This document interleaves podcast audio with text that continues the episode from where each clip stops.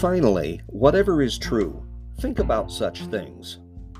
Welcome to Truth Is, the podcast based on the blog, based on tidbits of truth that find their way filtering through the mind of Dewey Roth.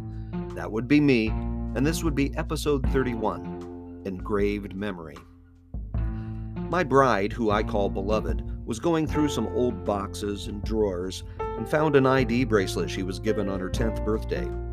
Identification bracelets were all the rage in the late 60s and early 70s, and Beloved had made it abundantly clear that she wanted one with her name engraved on it.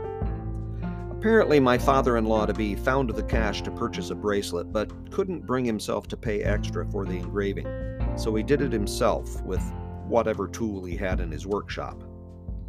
At the time, you can be sure that Beloved's thanks, Daddy, was less than enthusiastic as she looked at her hand scrawled name.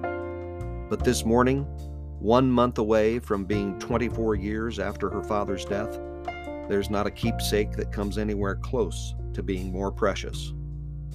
Truth is, the passage of time and the changing circumstances of life certainly do affect the value of things. You can find the Truth Is blog by going to almostthetruth.com, where you can also find my contact information and learn about the humor blog, Almost the Truth. Don't forget to rate, review, subscribe, like, share, and talk about Truth Is, please. And thank you. My name is Dewey Roth. God bless us, everyone. Truth Is is a production of Almost the Truth Communication Services.